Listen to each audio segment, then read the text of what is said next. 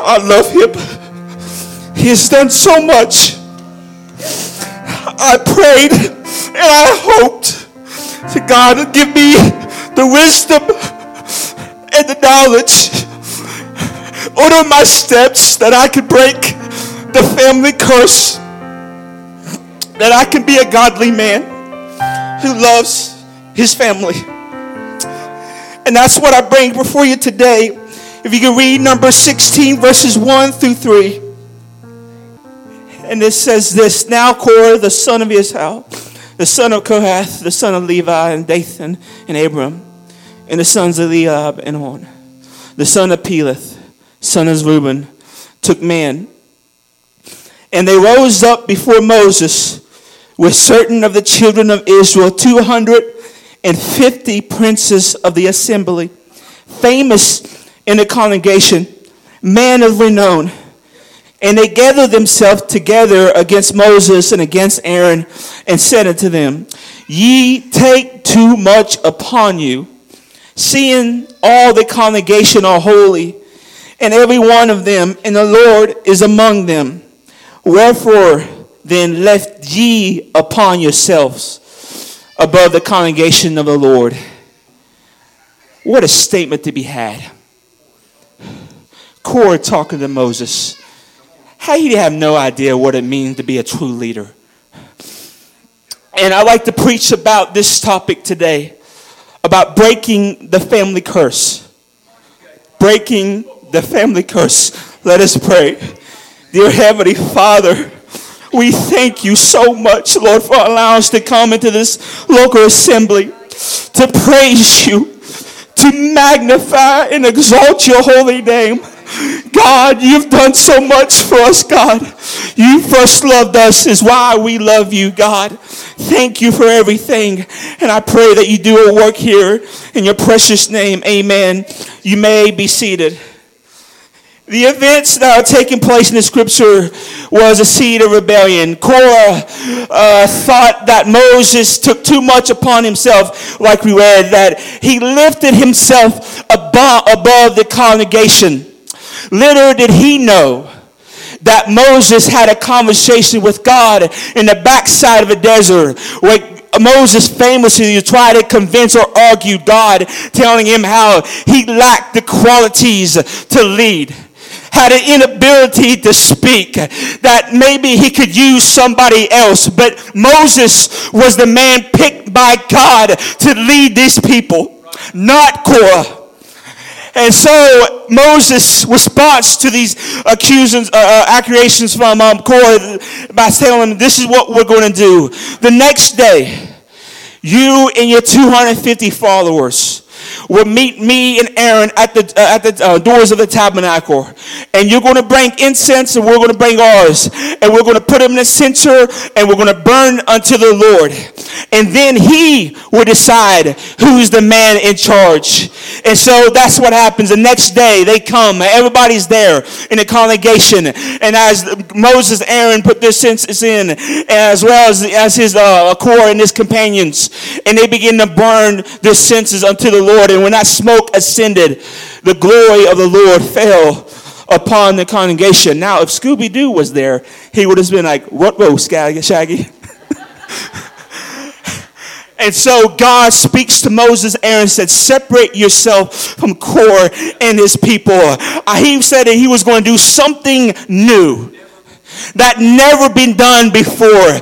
And now Moses was a good guy because he said, God, well, let me first tell the people to separate themselves. Maybe we can save a few. And that's what he did. But for the longest time, Brother Tommy, I thought Korah and his family died. But that wasn't the case. Does people have Numbers 25? I believe it's Numbers, yeah, Numbers 26, verses 10 to 11. Do you have that on the board? Listen, look what the Bible says. And the earth opened her mouth and swallowed them up together with Korah. When they compa- with that company died, what time? Go on. The fire devoured 250 men and they became a sign. But notice the next scripture. Notwithstanding, the children of Korah died not. How could that have been? It was because if we could have been a fly on the wall, maybe we could have seen a conversation between the Korah and his children. Maybe it went around something like this Dad, I love you. Dad, you taught us many things. Dad, you was there when God sent Moses to bring us out of Egypt. Dad, you told us about how our family came through 400 years we was in bondage. Dad, you mean a lot to me. But this day, we can't stand with you. We stand by the side of God, though we love you. Uh, but today, we're going to stand with God. And through their decision, they broke the family curse of rebellion. And church, there's some of you that's in the sound of my voice. Maybe you came from a house that was infested with drugs. Maybe you come from a home when you was abused by men and women. But brother and sister, I tell you one thing. You don't gotta be like your father. You don't gotta be like those who did drugs. No, no, no, no. I hate the society that because your dad was an abuser, then you're going to be one. Just because they did it doesn't mean you have to follow the same footsteps. My brothers and sisters, you can become holy men and women of God. You can separate yourself into the word and you can be holy and pure. You can stand today and break the family curse.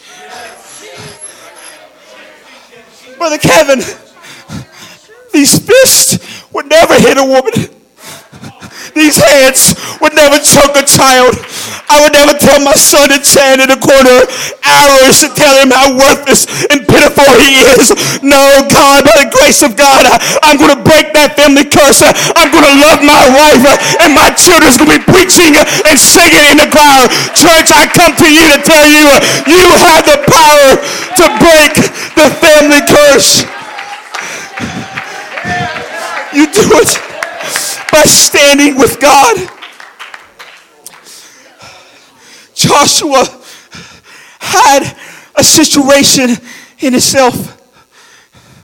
And the closing statements in this book of Joshua, evidently there was some thinking about going back to the house of the fathers where uh, they served other gods. Joshua 24 and 14 says this. Now therefore, fear the Lord and serve him in sincerity and in truth. And put away the gods which your father served on the other side of the flood in Egypt, and serve ye the Lord. And if it seem evil unto you to serve the Lord, choose you this day whom you will serve whether the gods which your fathers served that were on the other side of the flood, or the gods of the Amorites, in whose land you dwell.